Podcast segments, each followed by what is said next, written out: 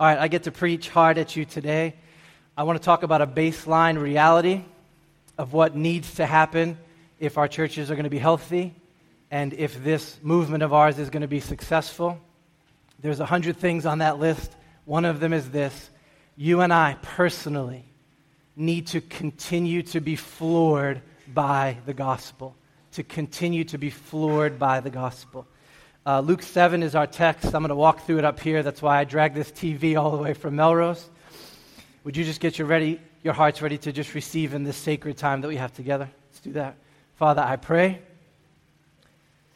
that the words of Scripture would be the clarion call this morning, the only thing that's remembered, that we would respond right to your truth, that you would subjectively press these words to change us if you took just the people in this room and helped us to see rightly the gospel of Jesus, everything would change. So I pray that nobody in here would miss you this morning. Let your grace abound to us. That's our prayer. Would you hear and answer? Amen. Amen. All right, I'm just going to walk through the text of Luke 7. I'll put it up here. If you want to do that, you can. And I'm clicking up here. Um, it's a story with a parable in the middle. So let's set the story, and then I'll hit you with the parable. One of the Pharisees asked Jesus to eat with him.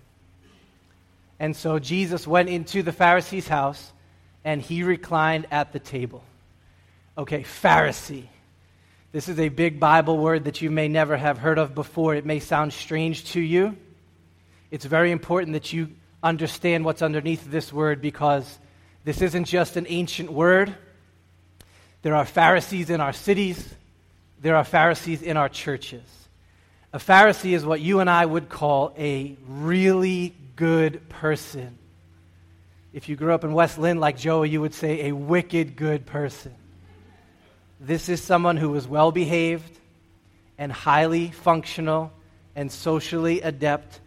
They are cleaned up and buttoned down and put together. This was the crew that was meticulous about observance to even the minutitia of the law of God. They never committed the big sins. Never. They had no skeletons in their closet. I don't know what's in your closet old clothes that doesn't fit, baseball cards, maybe a bowling ball that you don't use anymore. In their closet, there was all of that junk, but there was no big sins in that closet, not for a Pharisee. They never would have gotten anyone pregnant. They never would have smoked weed in high school. They never, ever would have been arrested. They wouldn't even have racked up any credit card debt. That's a Pharisee. They did not use curse words. They did not listen to, now fill in the blank for what you think is bad music disco, rap, country. James Taylor would have been edgy for a Pharisee. Do I have you yet? They would have been members in very good standing in their local church. As far as the eye could see, you would say that a Pharisee was a good, decent, respectable person, and, very important here, they would have said so too. They would have said so too. So, put together and proud about it, that's a Pharisee. One of them invites Jesus to his home for a meal. Okay. It's a man named Simon, and he invites Jesus over.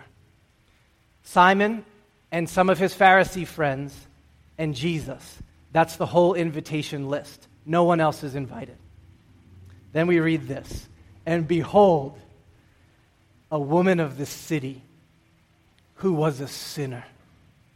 Okay, pause with me right there. Whenever you see the word behold in your Bible, whenever, a psalm, a letter, a story, it's supposed to shake you and, and have you go, whoa, something huge and unexpected is about to happen. Behold, don't miss this.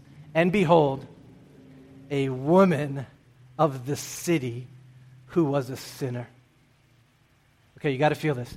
Into this respectable dinner party, that's what this was, walks this unclean, dirty, tatted up, probably some purple streaks in her hair, train wreck of a sinner. That's who just walked into this room. This is the anti Pharisee that just showed up in your story right here. Now, we've got our elementary school kids with us, so I'll let you fill in the blanks. Woman of the city means what? So I don't have to say it because you know what the answer is. This is someone whose life for years has been episode after episode after episode after episode of awful, illicit, unclean, dirty actions with men that she should not be with. That's a woman of the city. And she was a sinner. Okay, now, for a Bostonian crowd with a secular background, many of us, we trip over that phrase right there. But you can't trip over it if you're going to feel the weight of this story. We would say there are no sexual sinners anymore in, in our world. We would be offended that you tie the word sinner to this woman's life and story. Okay, feel this with me. We would say that her trade is just being plied among consenting adults. How dare you say that there's sin involved with this? Then we take it a step further and we would say she should be allowed to earn her living however she chooses with no judgment from anyone in our culture. And then you know that we even take it a step further and we would begin to applaud this woman for her boldness in taking ownership for her body and deciding on her own destiny, regardless of anyone else's convictions. You would never say that a woman of the city is a sinner. If anything, you would say she's a victim of sin, and you would be right and you would point to fathers, brothers, uncles, coaches, pastors, pimps, whoever was involved in her life that led her here, and you would say they sinned, but there's no sin in her. The problem is that she knew better than that. She knew who she was. She knew what she has done. She knows her sin. So even if you don't agree with it this morning, you need to feel it from her point of view.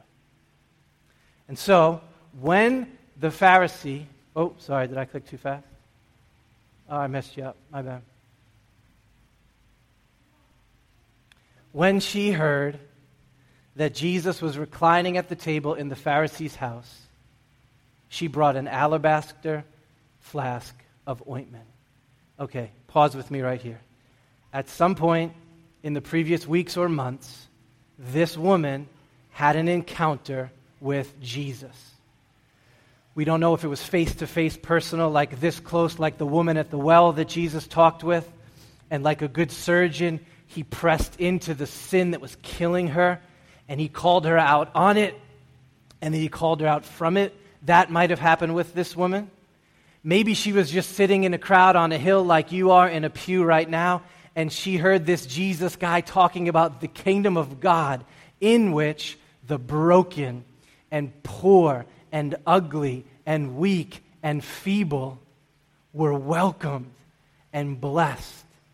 And she heard that gospel news and she believed it. Something happened between this woman and Jesus that her life was changed. And now she hears that Jesus is back in her city or near her city, and he's actually having dinner at somebody's house. And what does she do?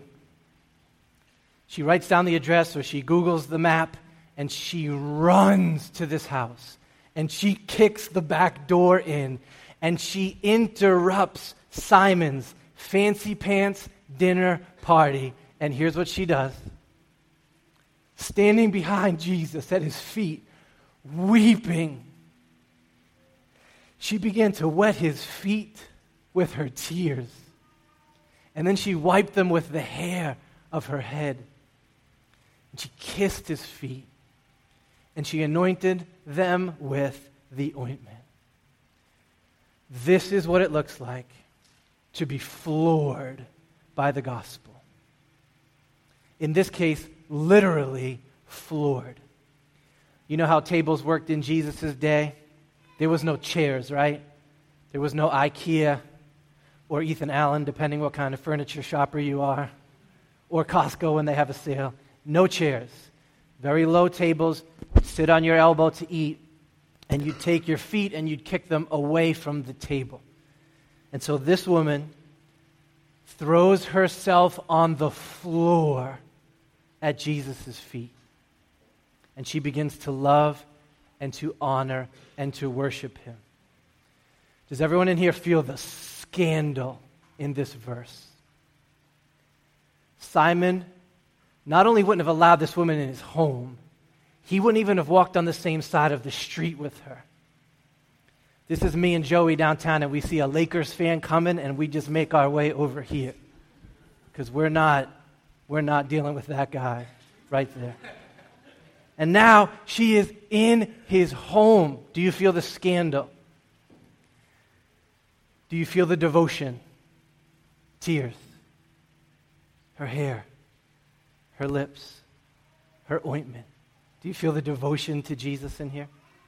She is displaying unashamed, public, physical affections for Christ. Just think what it would have felt like for a woman like this to do that. You have to feel the devotion. Do you feel the redemption in this text? What were the tools of this woman's perverse trade? What were the means of her sinning? It was her lips, right? It was her eyes. She put in those light blue contacts. It was her hair. It was her perfumes. What has the grace of Jesus done in this woman's life? Redeem those things. He's purified them. He has repurposed them for holiness and for worship and for humility and for purity. These eyes that used to wink and seduce are now weeping over the person of Christ. Do you, do you see it? This hair that she used to let down to attract her suitors is now washing the feet of Christ. These perfumes that used to fill that room with the scent of lust and immorality now fills this room with the fragrance of grace. Do you feel the redemption in this scene? This is what it looks like when someone has been floored by the grace of Jesus. There's a change that happens, and it's beautiful. Okay, Simon the Pharisee sees this, and what does he say? Now, when the Pharisee who had invited Jesus saw this, he said to himself, Okay, time out right there. How should he have responded? How should he have responded right now? He should have applauded. He should have cheered.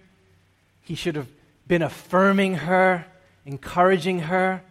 If any of his buddies had come to say, Hey, get out of here, you filthy, he should have said, Don't you dare, don't you dare touch this woman. Let her be. Give her as long as she needs. This is right and good, and it's amazing that the Lord has chosen my home to show this kind of a thing off. That's supposed to be his response to her. But that's not what you get. Instead, this is what you get. He says to himself, If this man were a prophet, he would have known who and what sort of woman this is who is touching him, for she is a sinner. Do you feel the judgment in these words? Who's he judging? He's judging the woman. The man is so blind that he cannot see what everybody in this room can already see. Wait, wait, she was a sinner, but no more. He can't see it. Who else is he judging? He's judging Jesus. He cannot see what everyone else in the room can clearly say can clearly see that Jesus saves sinners. He can't see it. And so he started out this dinner party equal with Jesus, sitting up, across from him as a peer. And now what is he moving to do? Now he's looking down at Jesus and he's shaking his head. This guy is no prophet. Completely misunderstands the nature of the gospel this scene does not call the character or the office of Christ into question, it, it shows it off. Jesus came to win sinners to himself, and he has done it with this woman. Jesus answers him. Jesus answering said to him, Simon, I have something to say to you. And he answered, Say it, teacher. Okay, here comes our parable. And I know that you guys are walking through parables at Restoration Road. If you never heard the Bible word parable, this is a short story. It was a teaching tool that Jesus used. We say it's a story with very sharp edges. Sometimes we think of parables like Aesop's fables or like a fortune cookie at Kowloon, and you just read it real fast and you shrug your shoulders and go, ah, that was cool, and then you go on about your life. It lasts about two seconds in your consciousness. That's not what a parable is. A parable is a story that is meant to stop you in your tracks. Parables are like a UFC heavyweight in the octagon hitting you right between the eyes or the chest. Boom, you feel that. Parables are like a pole on the street and you're chit chatting with your buddy, and then you walk into that thing and the whole world stops and spins. That's the effect that a parable is supposed to have on you. Have you ever gone to the movies? I got tweens and teens in my home, so we went to see Captain America. Oh man, I'm forgetting the name of it now. I was going to say Revolutionary Road, but I'm thinking because we're here. What was it? Civil War. All right. See, Natalie's a movie girl. You ever been in the movie for two and a half hours? It's like four hours now with the previews, right? Just I'm older since I started this movie. And then you walk outside and your eyes go explosion because of the brightness of the sun. That's a parable. It's, it's totally changing the horizon of your world because it's bringing you face to face with the kingdom of heaven, not this world, with gospel truth, not the lies that we are used to being told. So I need you to feel Jesus unloading gospel truth on Simon. Here's the parable. It's probably the shortest one you guys will do in your series. This is the whole parable. A certain money lender had two debtors. One of them owed 500 denarii and the other 50. When they could not pay, he canceled the debt of both of them. Now, which one of them will love him more? Okay, let this parable rock you. Feel the juxtaposition. Person A has a ton of debt. So much debt that they're never, ever crawling out of it. This is 500 lifetimes, never crawling out of it. But feel person B. They got some debt, but it ain't so bad. A little bit of discipline, give me a little bit of time, give me some extra shifts I can pick up at Winchester Hospital with Jess, and I'll make enough money and I can crawl out of this if I have to by myself. Do you feel the difference? The first person knows intuitively, without grace in this story, it's completely over for me. There's no happy ending. They're going to be floored that their debt has been paid. The second person appreciates the grace, but they feel like they could have made it on their own if they had to. So it's like, thank you so much, Mr. Money Lender, for speeding up the process, but let's not over exaggerate things here. I, I could have got somewhere on my own. Which one of these two will love the money lender more? Love him more. Here's Simon's answer. It's disgusting. Simon answered, The one, I suppose, for whom he canceled the larger debt. Please tell me you feel the wickedness of Simon's heart in this answer. It's wrapped up in these two words I suppose. You are educated Bostonians, so you know this trick from the classroom, right? This isn't about me, it's about someone else. I suppose, technically, well, if I had to say, one would venture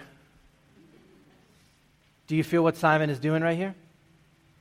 He is distancing himself from his sin. Does everybody feel that? I'm a third person in this conversation. But Jesus loves him too much to let that happen. And so now Jesus goes in for the kill. And I mean the good kind of Holy Spirit kill when he slays you that he might raise you. And he does it, he always does it by making it clear to you and me and Simon the actual depth, seriousness of our sin. Turning to the woman, Jesus, Jesus said to him, You've judged rightly. You feel the grace and the patience with Jesus here? Continuing the conversation. And now Jesus presses in. Turning to the woman. So he pivots, and here she is. Where is she? She's on the floor. He says, Simon, do you see this woman? Jesus is not playing games anymore. He's not telling stories. It's go time. He points to this woman and he says, Simon, look at her. Look at her.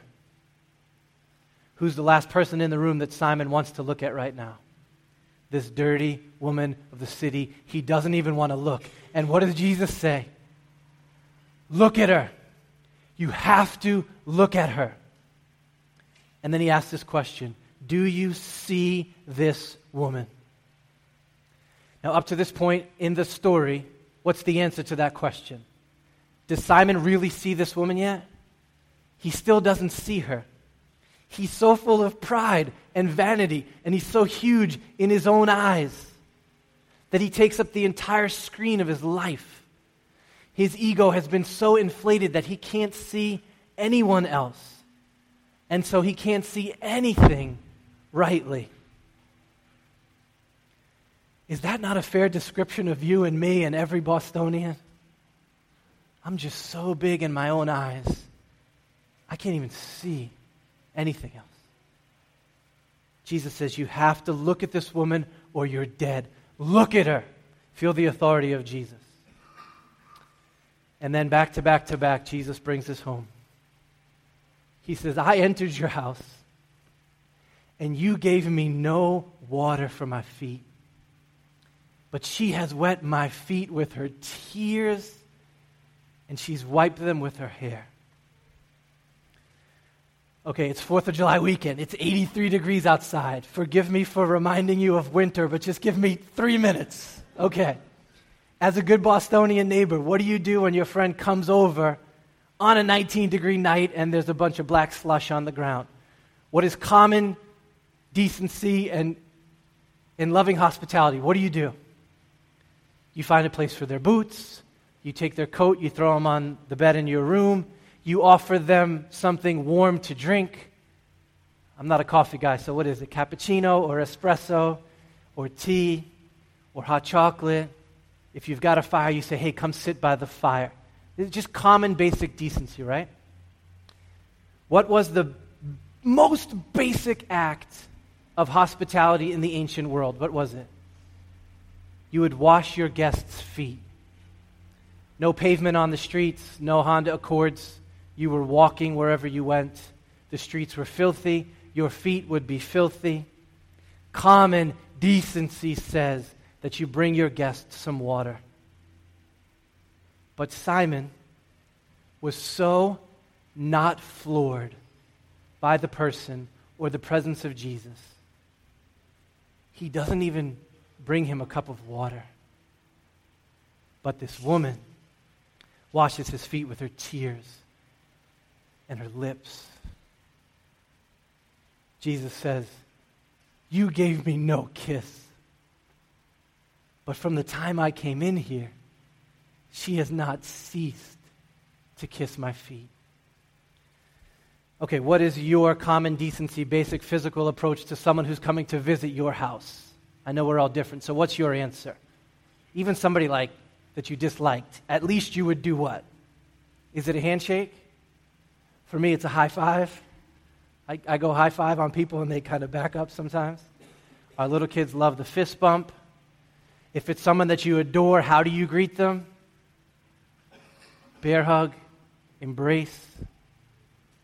What was the most basic, simple decent, hospitable greeting in the ancient world. What is it?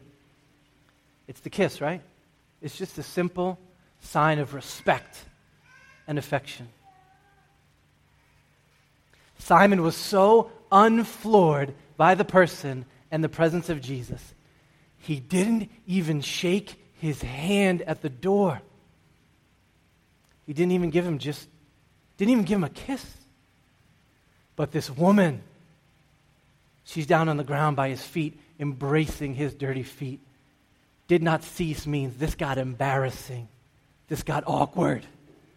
How long is she going to, how many times is she going to run a circle around his feet with her lips? Physical affection for Jesus.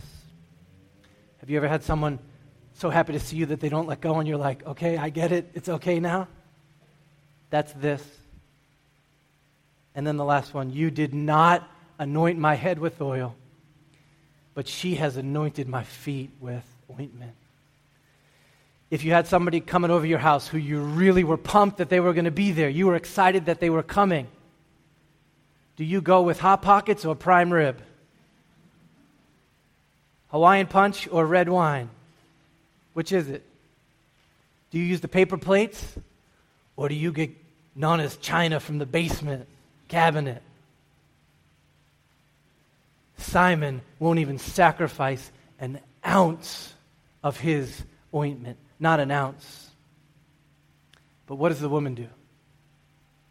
She breaks an entire flask of ointment and perfume, extravagantly wastes it all on the feet of Jesus. At this point in our story, whose mouth has been shut?